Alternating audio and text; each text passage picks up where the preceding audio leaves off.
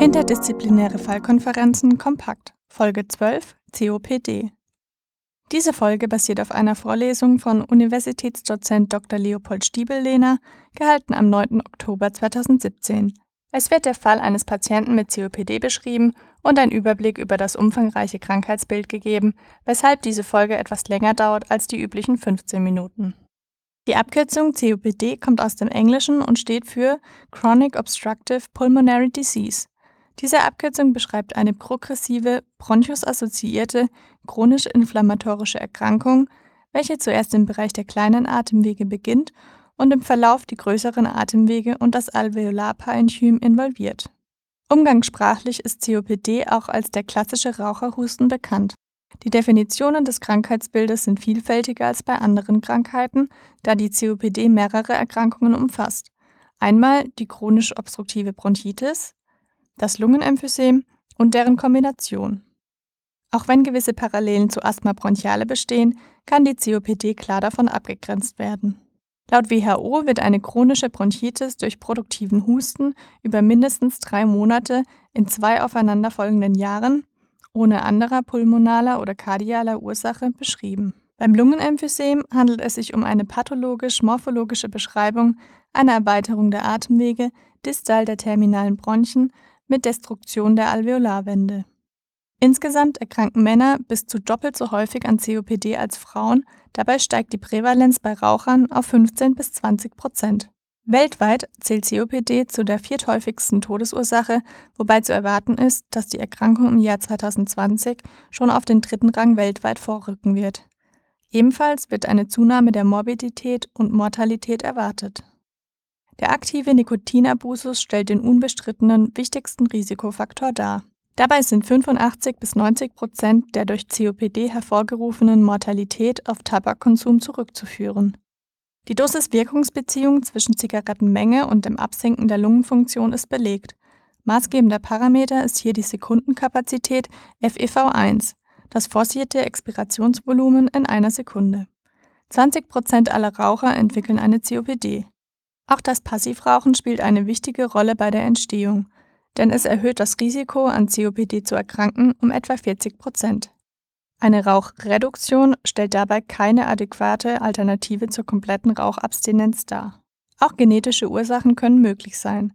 Ein rezessiv vererbter Alpha-1-Proteinase-Inhibitormangel ist der bisher am umfangreichsten untersuchte genetische Risikofaktor. Personen, die einen ausgeprägten Mangel haben, erleiden häufiger einen frühen und schnellen Abfall der Lungenfunktion. Das familiäre COPD-Risiko steigt auch bei rauchenden Geschwistern von Patienten mit schwerer COPD. Die berufliche Exposition mit Schadstoffen wird oftmals unterschätzt.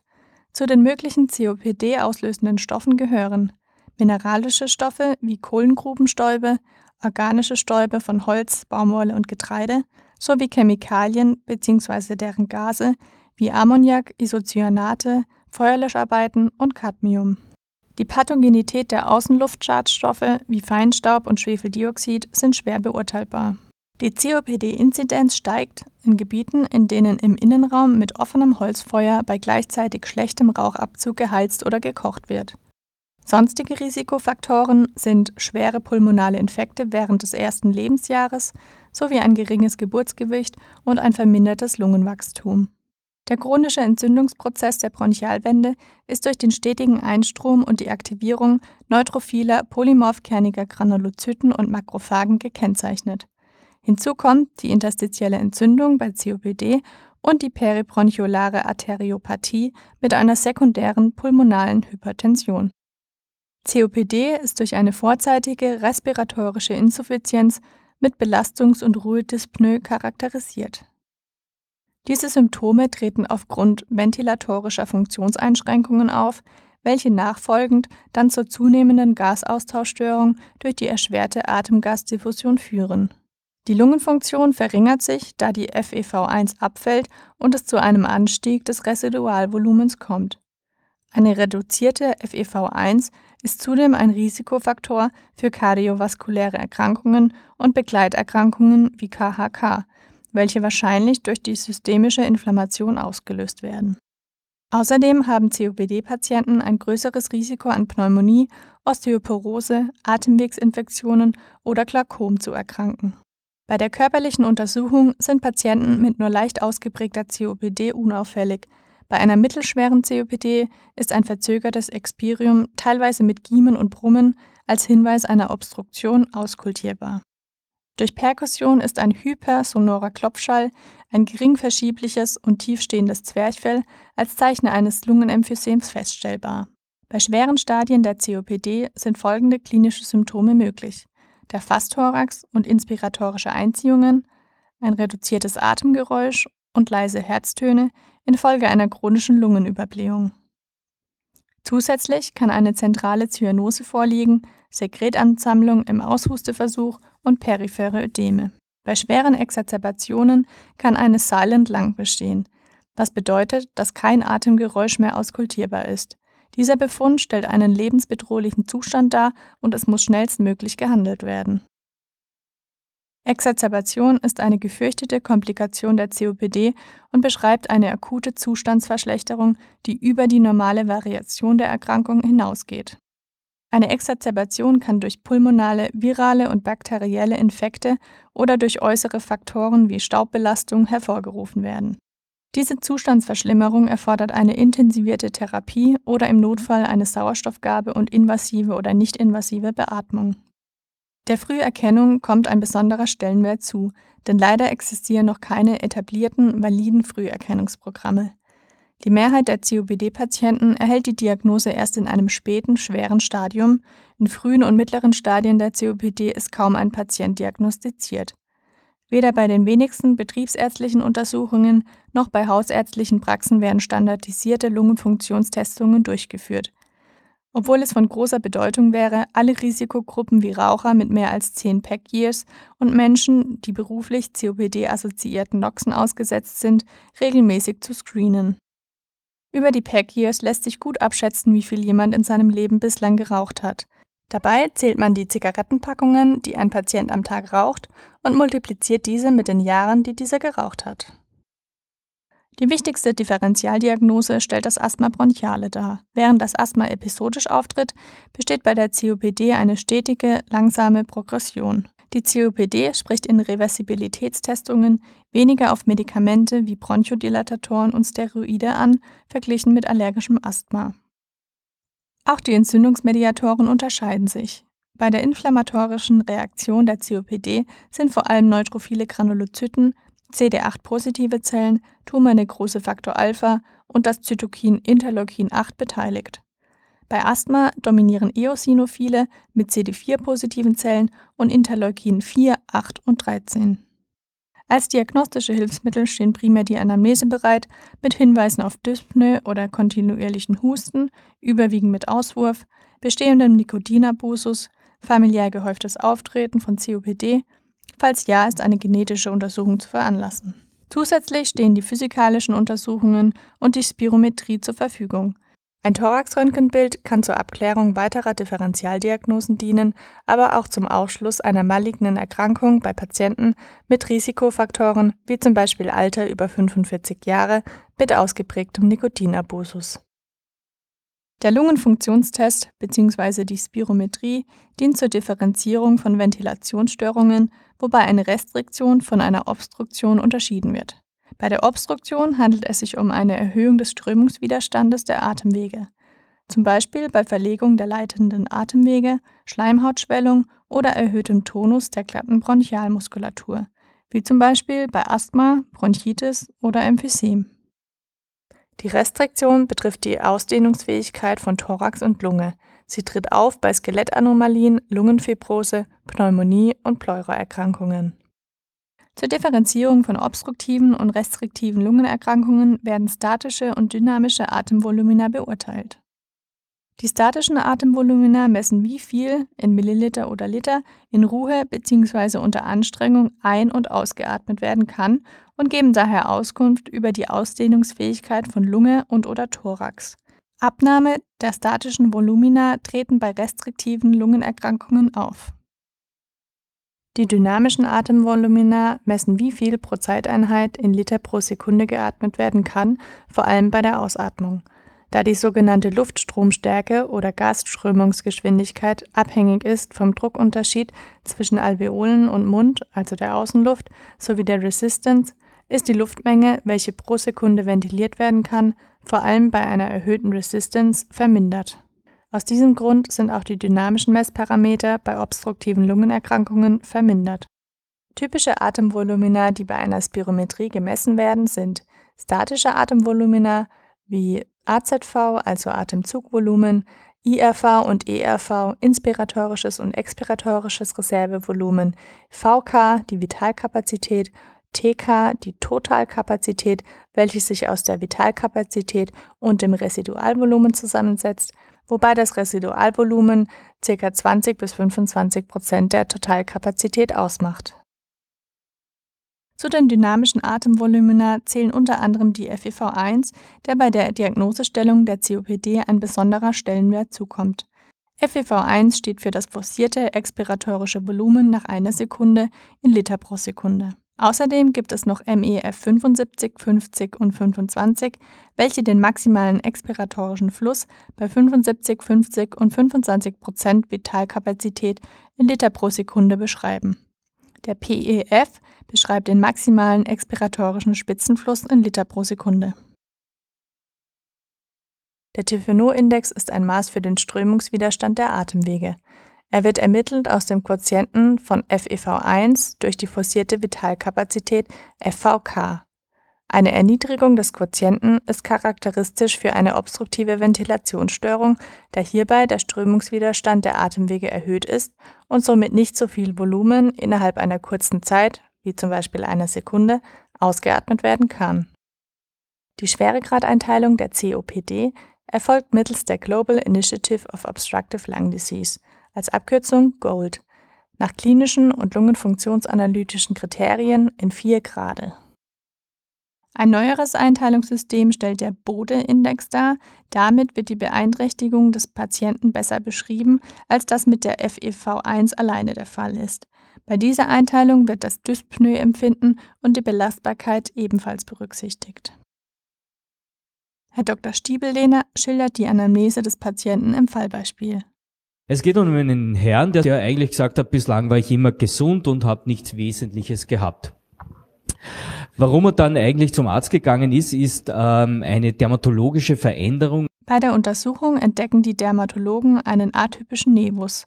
Bei der histologischen Untersuchung stellt sich heraus, dass es sich um ein Melanom handelt, ein Superficial Spreading Melanoma. Im Zuge der Staging-Untersuchung zeigt sich ein Herd im Lungenröntgen. Bei der pulmologischen Befragung schildert der Patient seine Symptome. Naja, so ein bisschen Husten habe ich schon gehabt seit einem Jahr. Vielleicht, ja, dass die Luft etwas schlechter war, aber war nicht so wirklich auffällig. Was ihm sonst noch, was er angibt, ist, wenn er 100 Meter geht, ist vielleicht weniger die Atemnot das Problem, sondern einfach, dass ihm das linke Bein schmerzt, dass er stehen bleiben muss. In der Familienanamnese gibt's Hypertonie, Hypercholesterinämie, Diabetes mellitus, noch einmal Hypertonie, also da sind wir schon in einem kardiologisch-vaskulären Formenkreis. Seine vegetative Anamnese soweit unauffällig, hat 40 Beckiers. Bei der physikalischen Untersuchung zeigen sich keine Auffälligkeiten bezüglich Lunge und Herz. Zur weiteren Diagnosestellung wird ein Lungenfunktionstest durchgeführt. Was ergibt nun die Spirometrie bei unserem Patienten? Restriktion. Restriktion heißt lungenfunktionell, dass die totale Lungenkapazität unter 80 Prozent wäre. Ja, das ist TLC, der ist 98 Prozent auf seinen Normalbefund. Das heißt, das ist normal. Keine Restriktion. Das ist es nicht. Obstruktion. Wir schauen auf den Tifenot-Index, der ist 64.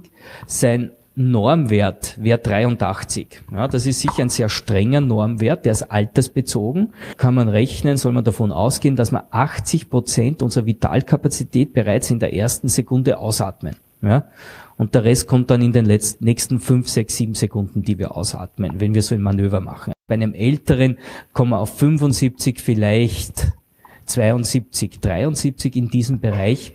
Ja, das ist insbesondere für das Asthma-Diagnose äh, wichtig, dieser Normwert, und da ist er drunter. Das heißt, er ist obstruktiv und man kann auch auf einen zweiten Wert schauen. Das wäre hier die Atemwegswiderstand, der ist normal. Aber das ist der Klassiker für die Obstruktion. Also hat er mal eine leichtgradige Obstruktion.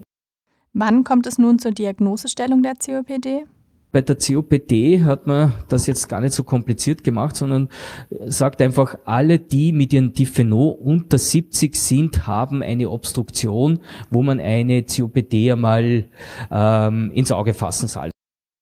Bei unseren Patienten ist der Tifenot-Index unter 70. Als nächstes sieht man sich die FEV1 und Gold an, um die COPD entsprechend der Gold-Kriterien einzuteilen. Obstruktion Tifenot unter 70, dann äh, schauen auf dem FFV1. Wenn der unter 80 ist, dann wäre das ein Stadium 2 wäre, ja, äh, weil wenn, dann muss das bereits unter bronchodilatorischer Therapie sein. Ja, auch ein Asthmatiker kann so einen Befund mal haben, bekommt seine Therapie, ein paar Tage später hat er wieder normale Lungenfunktion. Ja, der COPD-Patient, der bleibt auf diesem Wert. Ja, der wird nicht besser. Das heißt, das muss unser bronchodilatorischer Therapie sein. Die Raucheranamnese deutet natürlich darauf hin, dass er eine COPD haben wird und weniger ein Asthma. Herr Dr. Stiebellehner erwähnt nochmal den großen Einfluss des Rauchens auf die Gesundheit. Also in Österreich nimmt man an, dass 10.000 bis 14.000 Menschen jährlich an Folgen des Tabakkonsums sterben. Da ist auch Herzinfarkt und BAVK und Blasenkarzinom und Magenkarzinom etc. drinnen. Wie weit können wir denen helfen? Sie haben schon ein bisschen so gehört, na, die Definition ist, dass es nicht wirklich besser wird in der Lungenfunktion, wenn die jetzt was zum Inhalieren bekommen, unserer Bronchodilatatoren. Die Ziele einer effektiven COPD-Therapie schließen die symptomatische Erleichterung durch Bronchodilatatoren, die Verbesserung des mukoziliaren Transports, die Verhinderung der Progression der Erkrankung, eine Verbesserung der Leistungsfähigkeit, die Verhinderung bzw. Behandlung einer Exazerbation, eine Verminderung der Mortalität sowie die Verbesserung der Lebensqualität der Patienten ein. Die Verschlechterung der Lungenfunktion kann durch die Medikamenteneinnahme nicht aufgehalten werden. Zuerst sollte eine Nikotinkarenz angestrebt werden. Diese kann mittels Nikotinpflaster oder mit Hilfe einer Psychotherapie bewerkstelligt werden. Als nächster Schritt wäre an einen Cortisonversuch oder auch Glucocorticoid-Reversibilitätstest zu denken. Dieser dient der Differentialdiagnostik zwischen COPD und Asthma bronchiale. Zur medikamentösen Therapie stehen eine Vielzahl von Medikamenten bereit. Die Bronchodilatatoren wie Anticholinergika, zum Beispiel Ipratropiumbromid, lang- und kurzwirksame Beta-2-Agonisten wie Salmeterol oder Phenoterol, diese werden hauptsächlich inhalativ verabreicht, und Theophyllin stellen die Basismedikamente der Pharmakotherapie dar und können als Bedarfs- oder Dauermedikation gegeben werden. Theophyllin wird aufgrund seiner häufigeren Nebenwirkungen nur oral verabreicht. Glucocorticoide sind sinnvoll bei symptomatischen Patienten mit dokumentierter Response auf Steroide. Sie werden vor allem bei rezidivierenden Exazerbationen verabreicht und führen dabei zu mehr Lebensqualität und weniger Exazerbationen. Dabei sind inhalative Glucocorticoide den oralen vorzuziehen. Diese haben keinen Einfluss auf die langfristige Reduktion des FEV1. Hinsichtlich der Therapie gibt es jede Menge an Inhalatoren da, glaube ich, lohnt es sich wirklich einmal dem durchzugehen, nachzuschauen, was ist in jedem Einzelnen drinnen und diese nicht kritisch anzuwenden. Es gibt jede möglichen bereits Kombinationspräparate, wo zumindest zwei verschiedene Wirkstoffe drinnen sind. Nächste Zeit werden wir wahrscheinlich dann auch schon die bekommen, wo bereits drei Wirkstoffe drinnen sind, sprich inhalatives Cortison, langwirksames Beta-Mimetikum, langwirksames Anticholinergikum. Und damit äh, ist natürlich auch die Freiheit, diese äh, Wirkstoffe untereinander zu kombinieren, zu dosieren, auf Nebenwirkungen einzugehen, natürlich dann weg. Da muss man dann natürlich wieder auf die Einzelsubstanzen gehen. Antibiotika stellen eine adäquate Therapie bei Hinweis auf eine bakterielle Exazerbation wie vermehrter Husten und Dyspnoe, vor allem Purulenz und vermehrte Sputummenge dar. Die bei COPD-Exazerbation bei Verdacht auf bakteriellen Infekt eingesetzten Antibiotika sollten das Erregerspektrum der Streptococcus pneumoniae, Haemophilus influenzae und Moraxella cataralis abdecken. Ambulanten Patienten helfen vor allem Amoxicilline, aber auch Makrolide, Cephalosporine und Kinolone. Neben der pharmakologischen Therapie stehen auch nichtmedikamentöse Therapien zur Auswahl, zum Beispiel die physiotherapeutische Atemtherapie, Ausdauertraining, Atemmuskelübungen und Lungensport. Die Therapie der COPD ist in vier Stufen gegliedert. Bei der milden Erkrankungsform, wobei die FEV1 mehr als 80 Prozent des Sollwertes beträgt, sind schnellwirksame Bronchodilatatoren indiziert. In Stufe 2, bei mittelschweren Erkrankten, bei welchen die FEV1 kleiner 80 Prozent beträgt, wird eine intensivierte Therapie mit einem oder mehreren Bronchodilatatoren, zum Beispiel eine Kombination von einem kurz- und langwirksamen Beta-2-Mimetikum, angestrebt. Bei schwer erkrankten Patienten in Stufe 3, welche nur weniger als 50 Prozent des FEV1 erreichen, wird eine zur Dauertherapie der Stufe 2 ergänzend inhalative Corticosteroide gegeben welche leider nur einen geringen Effekt auf die Verschlechterung der Lungenfunktion haben. Auf Stufe 4 angelangt sind alle therapeutischen Maßnahmen bereits weitgehend ausgeschöpft. Die FEV1 erreicht hierbei nur noch 30 Prozent des Sollwertes und Symptome wie respiratorische Insuffizienz und Korpulmonale treten in diesem Stadium gehäuft auf. Bei Hypoxämie sollte an eine Langzeitsauerstofftherapie gedacht werden sowie an die Therapie eines Korpulmonale. Eine Langzeit-Sauerstofftherapie bedeutet, der Patient atmet mindestens 16 Stunden am Tag angeschlossen an das Sauerstoffgerät. Studien zeigen, dass der Erfolg von der täglichen Nutzungsdauer abhängt. Bei Patienten, die 24 Stunden Sauerstoff geatmet hatten, verlängerte dies das Überleben signifikant. Diese Therapie ist bei Patienten indiziert, die an einer schweren Hypoxämie leiden und bereits alle therapeutischen Maßnahmen ausgeschöpft haben. Zur Indikationsstellung für eine Langzeitsauerstofftherapie, kurz LST, muss der arterielle Sauerstoffgehalt bestimmt werden. Wenn der arterielle Sauerstoffpartialdruck in Ruhe und Raumluft mindestens dreimal unter 55 mm Quecksilbersäule liegt, sollte eine LST verordnet werden. COPD ist ein vielfältig definiertes Krankheitsbild, das je nach Schweregrad das Leben der Patienten stark beeinträchtigt. Die derzeitige Therapie verhindert keine Progression, verbessert aber die Lebensqualität der Patienten. Um die Prognose der COPD zu verbessern, ist die frühe Diagnose sowie die Vermeidung von Risikofaktoren ausschlaggebend. Die Langzeitbetreuung von COPD-Patienten sollte regelmäßige Verlaufskontrollen einschließen. Hierbei müssen erkannte Exacerbationen rasch und wirkungsvoll behandelt werden. In der Therapie werden momentan viele neue Medikamente entwickelt, wie zum Beispiel neue Bronchodilatatoren wie Long-Acting Anticholinergic Tiotropium Bromide, neue Dual-Beta-2-Dopamin-2-Rezeptor-Agonisten.